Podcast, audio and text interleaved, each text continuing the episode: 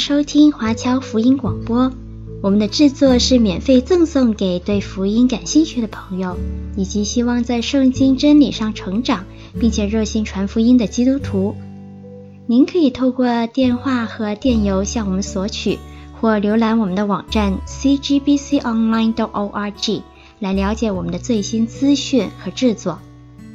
您也可以在 Apple Podcast、Google、Spotify 以及 SoundCloud。等各大 Podcast 平台的手机应用程式上搜索 CGBC Online 或加拿大华播来收听华播的制作。我们也欢迎您以自由奉献的方式来支持我们的事工。再次感谢您的收听。各位弟兄姐妹们平安，欢迎大家回到我们新约纵览的逐日学课程。今天会是我们的第十堂，我们会讲保罗的训示书信。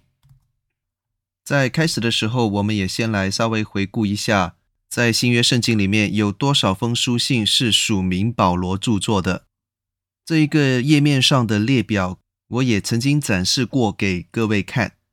在新约的诸多书信当中，有一些是写给教会或者讲一个会众团体的公开信。当中的罗马书、哥林多前书、哥林多后书、加拉太书、以弗所书、腓利比书、哥罗西书、帖撒罗尼迦前后书，这些在传统上都是被认为是保罗著作的书信。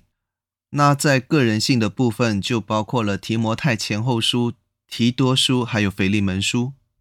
那基本上除了这几卷书以外，我们也很难在新约里面再找到其他的个人信。勉强路加福音和使徒行传也可以算是个人信，可是毕竟福音书跟腓利门书这一种很明显是私下交流的信件是有很大的区别，本质上有很多不同。那各位在看这个列表当中有用红色标记的部分，那这一些就是在学术界里面被认为说不是保罗所写的书信，他们的推测就是说这一些大概是后世的人。假借保罗的名字托名来把这些书信写下来，这些当然可以有正面的教化作用，不一定是像我们今天所理解的那样子，是单纯的假冒作品，只是为了为自己赚取名声等等。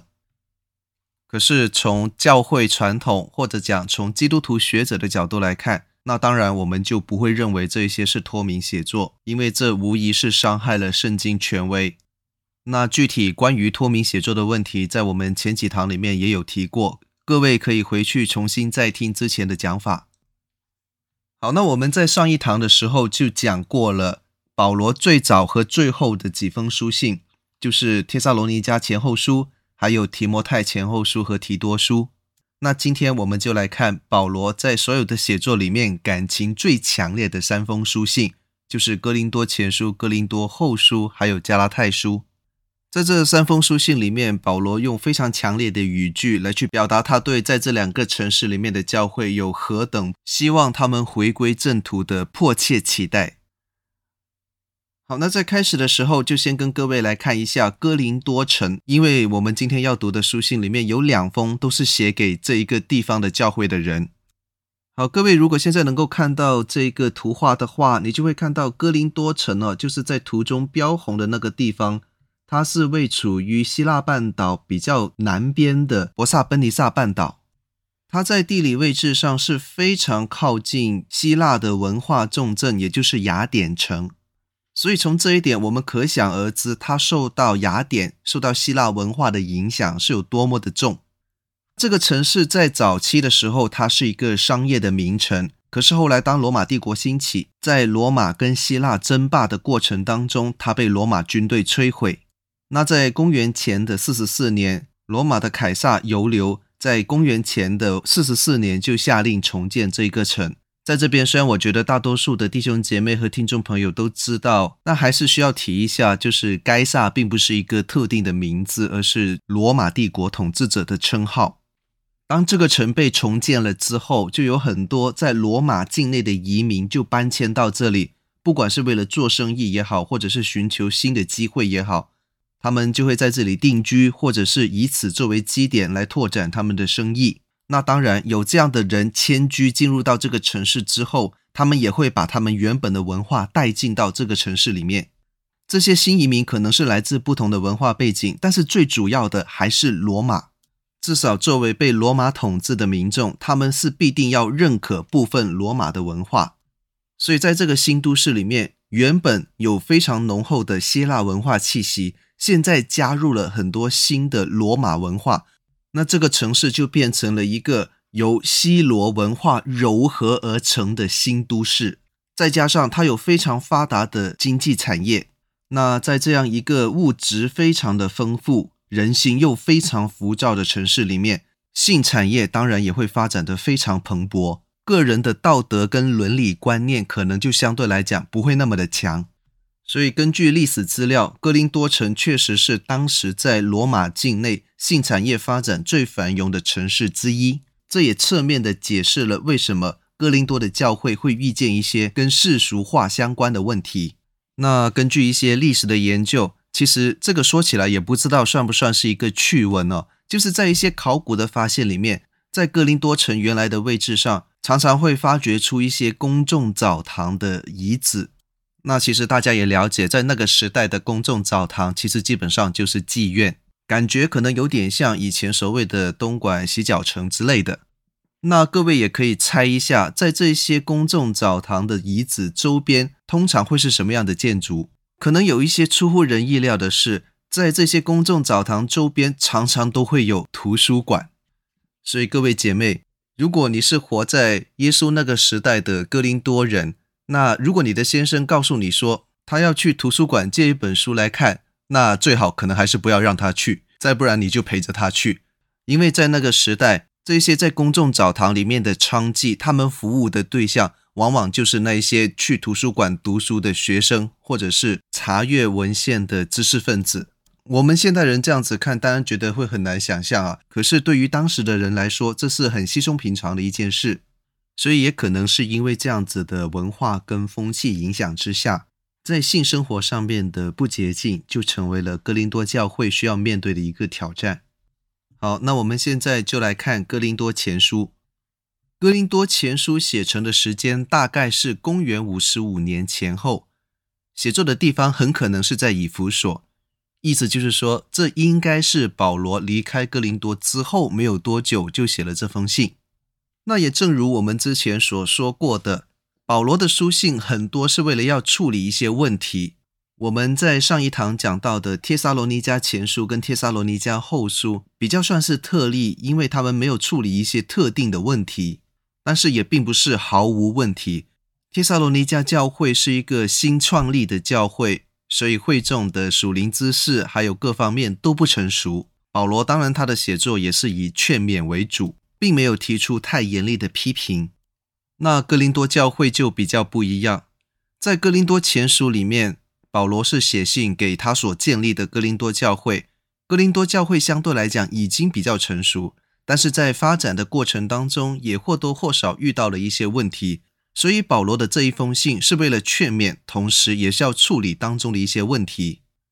那保罗写这封信的动机，可能是因为他当初离开了哥林多教会之后，他有请别的宣教士或者别的牧者到哥林多教会里面去指导，或者是帮助他们成长。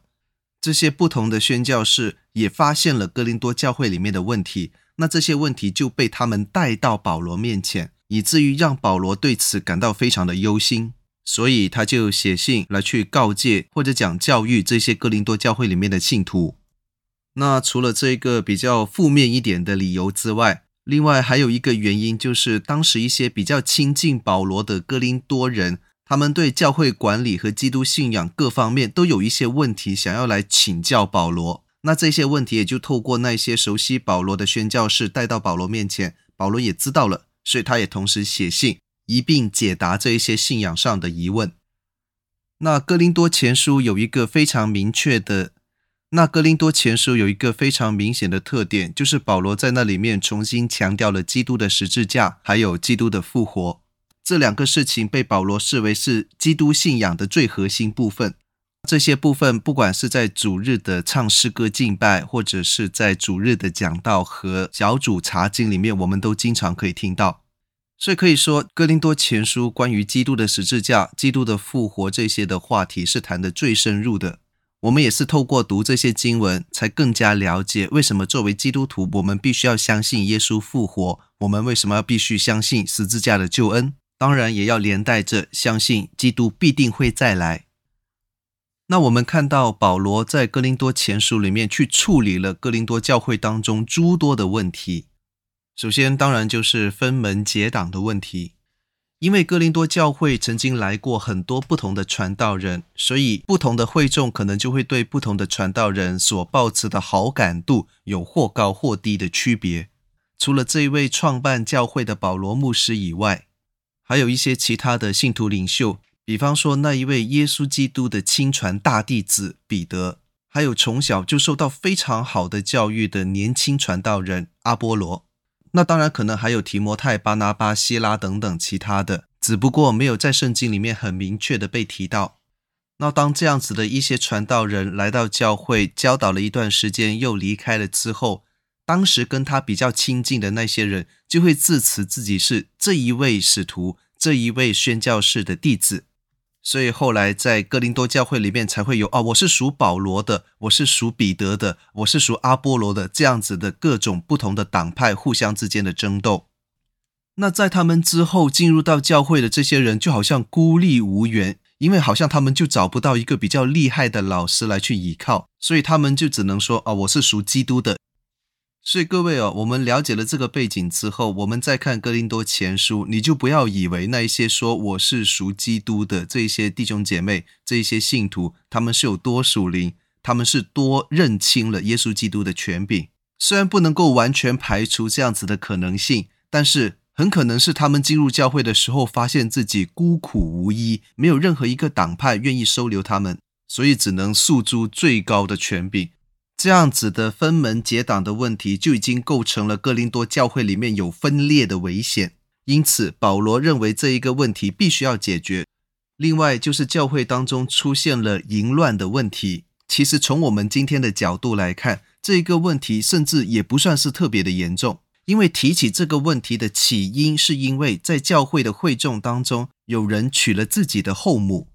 那当然，在这边的用词说娶了，是不是真的进行过一个标准的或者讲一个合法的婚礼，倒是没有那么清楚。很可能只是这一个人跟自己的后妈就睡在了一起了，发生了一些关系，因此才会让教会的人觉得有问题。保罗就在书信里面是特别指出这个问题必须要去处理，连带着他也是引导到一个滥用身体相关的教训。提醒这些哥林多的信徒要关注自己身体上的洁净，简单来说就是不要搞婚姻以外的性行为。所以这样也相对的留给像我们这样子的现代读者有不少想象的空间。可能引发的想象就包括了，是不是当时在教会里面还有人有一些不洁净的性行为？像我们刚刚所说，哥林多城是一个性产业非常发达的地方。那会不会？那会不会在教会里面也有一些人是在平常的日常生活、工作以外，也很喜欢去图书馆借书的？那借完书之后做什么？大家就可以想象了。同时，因为希腊文化的影响，有可能他们会有人觉得说同性的关系也不是什么问题。我们也知道，罗马人在这一方面把希腊人的传统是发扬光大到一个顶点。他们常常甚至还会有家族里面，像是父亲跟儿子、母亲跟女儿这样子发生一些同性的乱伦关系。那在这样子的风俗影响之下，也难保有基督徒觉得说啊，这样子的事情，因为大家都在做嘛，所以可能也是 OK 的，没有关系，我们也可以做。那在保罗的角度来讲，这种状况当然就要避免。所以保罗在哥林多前书里面也再一次非常强调说，你们要看重你们身体上的洁净，也就是在性关系上要保持纯洁。保罗在哥林多前书里面也特别讨论了关于能不能吃拜祭过偶像的食物的问题。这个比较像是保罗在回应一个信徒对他提出来的信仰疑问。那提出这个疑问的人，当时可能就真的有参考了旧约圣经。但以理书第一章里面的说法，因为在哥林多城这一种信仰风俗非常混杂的地方，你要找到一个完全没有拜祭过偶像的食物，还真不容易。而以色列人非常重要的智慧书卷《但以理书》又很明确地说，但以理和他三个朋友，他们当时就是为了要保持自己食物上的洁净，宁可不要吃王给的食物。那如果是要做一个好的基督徒，要好好的敬拜神，是不是也不应该吃这些祭拜过偶像的食物？可是万一吃了，但是我不知道，那怎么办？这些在我们今天看起来好像是很无所谓的一些事情，在当时的哥林多教会里面，可能就已经造成了不少人的困扰。那保罗就对此提出了一个解决的方案和一个评鉴的标准，就是很简单，你祷告过了之后，你就放心的吃。如果你怕吃了以后会影响到别人，让信心软弱的人跌倒，那你就不要吃，就这么简单。另外一个主餐的问题，这个倒是我们现代更少会遇见的事件，就是在当时哦，主餐可能不像我们今天很多教会这样子，只是喝一小杯那个葡萄汁和吃一小块饼，他们的主餐比较像是我们现代的爱宴，就是会吃一些比较丰富的食物，而且很多时候可能都是 potluck 的形态，各家都会带自己能够拿得出手的一些食品来去跟大家来分享。可是各位也知道，在哥林多城这种高度商业化的社会，有钱的人跟一般人他们的贫富差距可能是非常的大，那可能就导致了在主餐的时候，有钱人他们就扎堆，因为他们互相之间分享的都是一些比较华丽的、比较贵的食物。那生活状态一般或者比较贫穷的人，可能也会扎堆，就吃一些很简单的，像是炒面、炒饭之类的。所以就会出现经文里面所讲的，有人在参加了主餐之后还挨饿，但是有一些却是喝醉了。那最后就是刚刚所讲的讨论有没有复活的问题，因为像哥林多教会这样子的一个很富足的教会，可能里面的人会觉得说，这个更像是一个联谊会这样子的存在。他们在地上已经享受到很好的福分，所以他们就认为说，大概没有必要去期待耶稣基督回来带给他们华美的丰盛的生命，所以连带着他们也不会觉得说我们有必要去相信耶稣基督已经复活这件事情，因为这件事情对他们来讲不但是难以置信，而且是没有必要。我们就好好的在教会里面，大家互相之间有钱人之间联谊就好了嘛，干嘛要想那么多呢？当然，对保罗来说，这个问题也必须要解决。除了这些以外，哥林多前书还处理了其他的一些问题，像是女性在聚会的时候蒙头啊，或者是讲方言之类的。但是相对来讲，这一些事项比起前面提到的分门别类啊、淫乱啊，或者是吃拜过偶像的祭物之类的，其实是没有那么重要。我们作为二十一世纪的华语的基督徒，之所以那么看重那些蒙不蒙头或者讲不讲方言的问题，那是因为我们经历过所谓的女权运动，还有在教会里面关于灵恩不灵恩的问题的争执。但是对于保罗来说，这一些都是小问题，所以他提过也就算了，而且还是在谈别的事情的时候顺带一提而已，并不是一些特别需要专注去处理的大问题。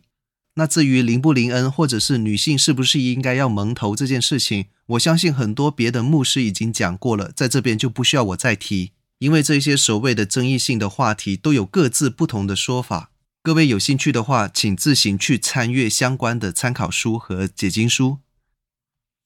那我们现在很快的再来看哥林多后书。哥林多后书它写成的时间大概是在前书写成之后不久。有可能是一到两年之内。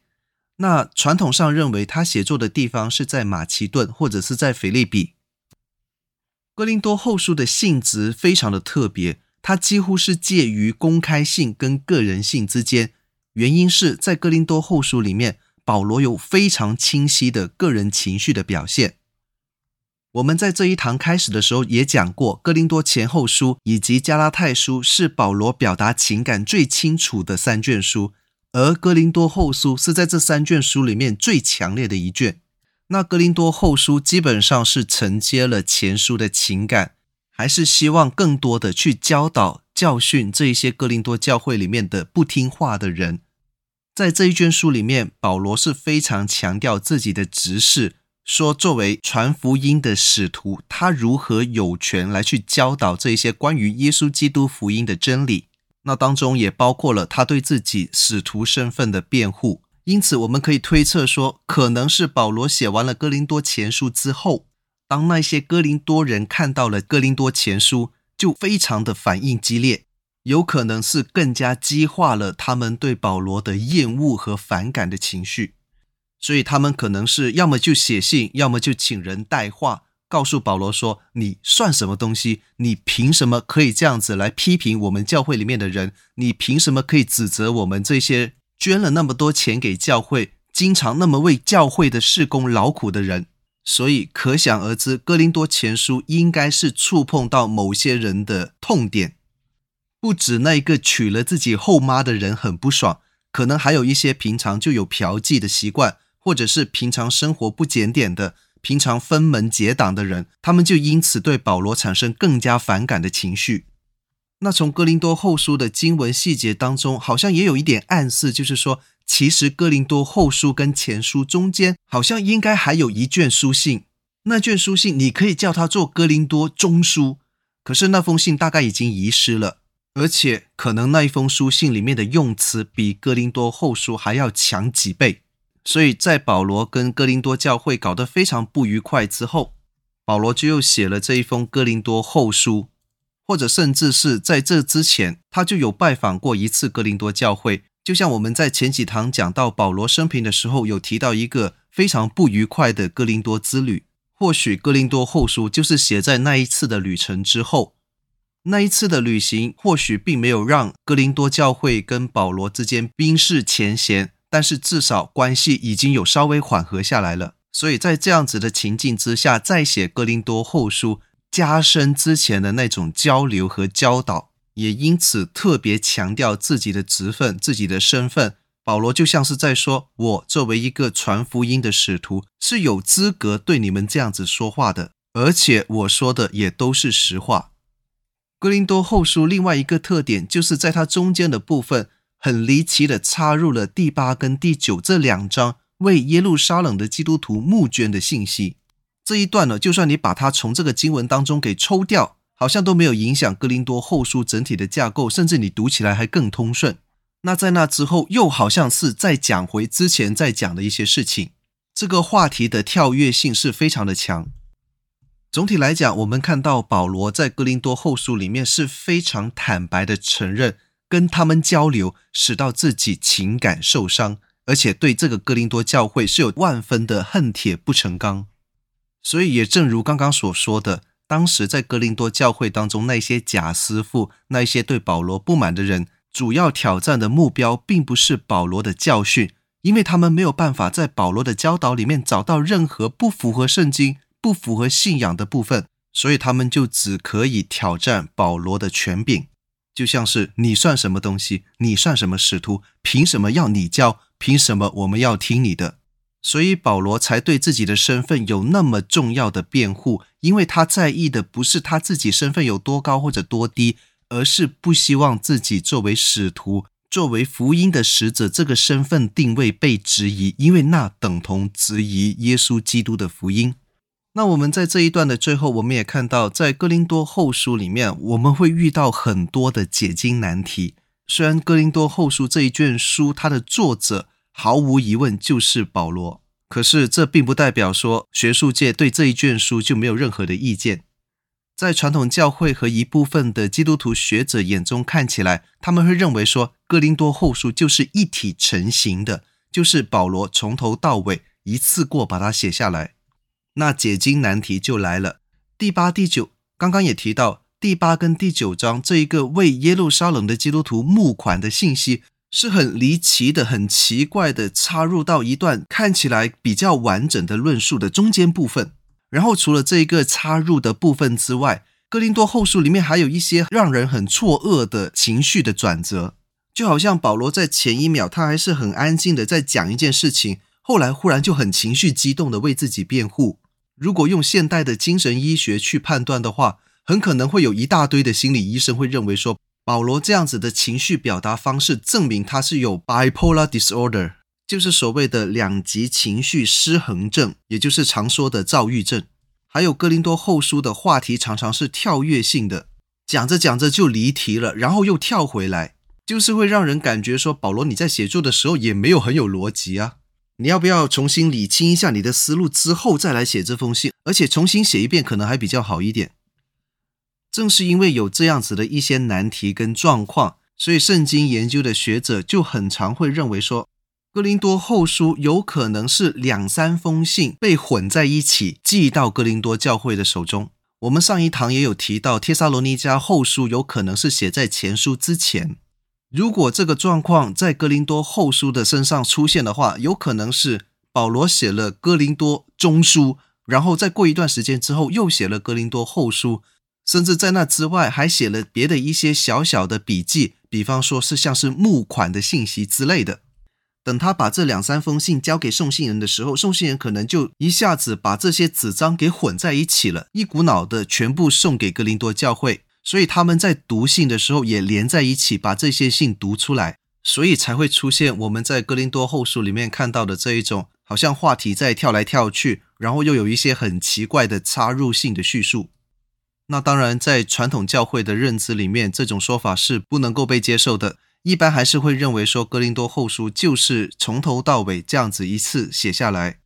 只不过这里说的一次不一定是在一个很短的时间段里面，可能是他写了前面以后有一些事情要去处理，然后后来继续接着写，所以可能因此造成了一些情绪上的断层。那当然，说不定保罗也真的有 bipolar disorder，所以他写东西就是这样子，情绪起伏很大。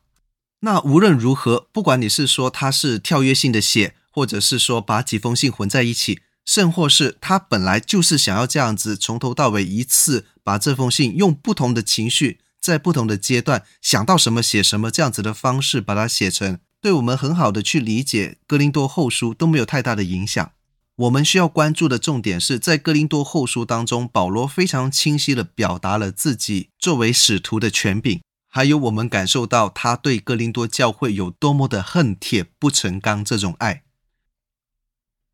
好，那接下来我们就来看加拉太书。各位现在看到的这幅图是罗马帝国的版图。那加拉泰省就是在黑海跟地中海东部中间的那一块陆地，小亚细亚最中间的那里。那让各位看这个图，是想要大家大概知道一下加拉泰到底是什么样的一个地方。加拉泰不是城市，而是一个省，所以它涉及的地理位置还蛮广的，并没有说是特定某一个城市。加拉太书写成的时间大概是在公元的五十六年到五十七年之间。那也有一些学者是说，他有可能是写得更早一点，就是在公元的四十九年，写在布道的路上。那至于收信的人在哪里，这个就是一直有争议性的话题。加拉太书我们一般会认为说，他可能是写给南部加拉太的教会，就像是刚刚各位看到的这一个图画里面。加拉泰的地理形状比较像是一个南北走向的长条形，不过是有一点弯弯的。那加拉泰省的北部是一些高卢人聚居的地方。当时如果你讲到加拉泰的话，要么他们就认为是北部的加拉泰，要么就是认为整个加拉泰省。因为加拉泰省的版图变成是刚刚各位看到的那个地图上的样子，是在公元前二十五年之后。而在加拉太省南部的几个城市，是在圣经当中比较著名的早期就有教会的城市，所以看起来写给南部加拉太省的教会比较合理。但是另外又有一个小问题，就是在路加写使徒行传的时候，当他写到保罗的宣教团队经过路斯德和特比的时候，他并没有把这两个城市也列为是加拉太的城市，后面还特别说他们经过了加拉太。所以，是不是路加他根本在潜意识里面就没有觉得那两个南部加拉泰的城市是属于加拉泰省呢？当然，这一点也是可以解释的，就是我们在写作和说话的时候，有时候会省份跟城市之间有一些的互换，并不代表说它有特别的意思。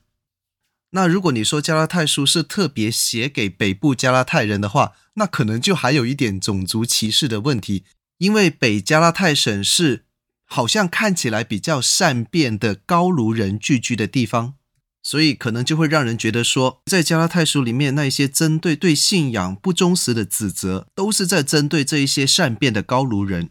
那当然，这一点其实也不会影响我们去阅读加拉太书，理解他要传达的神学信息。有可能保罗真的是写给所有加拉太教会的，因为在加拉太书里面讲到的是一些普遍性的问题。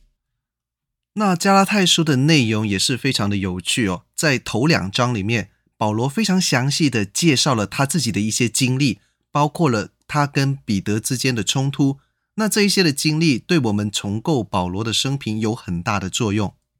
当然，有作用的同时，也是创造了问题，因为他在里面讲述的一些经历，似乎是跟《使徒行传》里面路加所描述的那个状况有一点点的出入。这方面具体，请去听我们之前讲到保罗生平的那一课。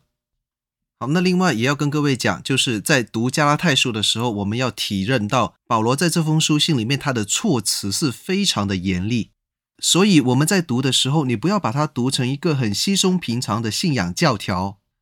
保罗是非常认真的，想要批评这些加拉太的信徒，说你们竟然这么快就离经叛道。如果我们仔细的去审视加拉太书里面的神学主题，我们就会发现，其实这是一本非常看重阴性称义的书，无论是结构还是神学的主题，都跟罗马书是非常的类似。所以，甚至有学者会认为说，加拉太书是保罗在写罗马书那么严谨的神学宪章之前，写出来去教导信徒的一个简单的基督教纲领。等到他在之后比较有时间，思想更加完整的时候。才写出罗马书那一个扩充版的加拉太书。那在加拉太书里面，我们看到保罗是非常严厉的去批判各种的律法主义。他责备有一些的信徒要求外邦人用守割礼的方法进入到信仰的群体里面。那这一些对保罗来讲都是离经叛道的行为，都是离开了福音的本质，去创造一些人为的规范。而且他也特别去教导加拉太众教会的弟兄姐妹们，你要去挽回那些软弱的弟兄，当然也包括姐妹。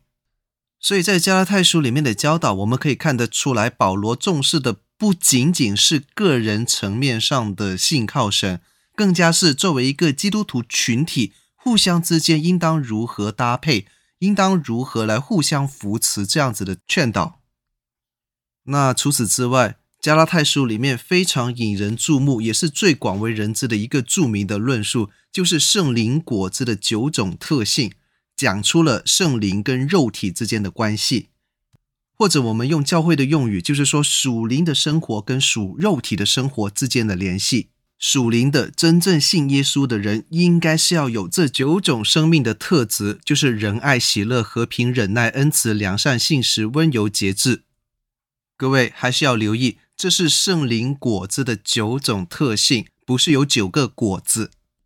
在经文原文当中，这个果子是个单数，所以是一个圣灵结出的果子，里面包含有这九种不同但是互相联系的特性。所以我们就不能说啊，我现在只结出了和平跟良善的果子，但是我没有结出温柔跟节制，不能这么讲。有就全都有。只能说是哪一个特性比较明显而已。我们千万不要用这一种很奇怪的解经方法来充当我们的基督徒见证并没有那么好的借口。然后最后要跟各位提到的是，在加拉太书里面，我们看到保罗是非常强调在十字架上把世界钉死，把肉体、把老我钉死这样子的得胜，这也是彰显了救恩最刚烈的一面。我们常常会说，救恩就是一个软乎乎的，是一个透过展示软弱而得着人的这样子的一个做法。可是事实上，救恩也是有非常进取的一面。这个对于世界来说，我是被钉在十字架上的；对于我来讲，世界是被钉在十字架上的。这一些的经文都没有那么好解。可是我们可以看到，这是一个主动的行为，告诉我们应当要持守信心。在行为上也要跟我们得救的恩典相称。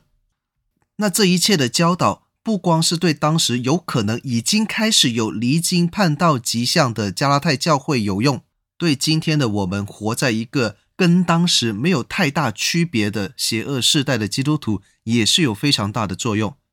所以，希望今天透过我们学习这三卷，保罗非常情绪激动、措辞非常严厉的教导书信之后，能够对在世上作为一个基督徒如何好好的活出基督耶稣的样式，如何的成为主的见证，可以有一些更多的领会，也帮助我们更加的能够遵行上帝的旨意。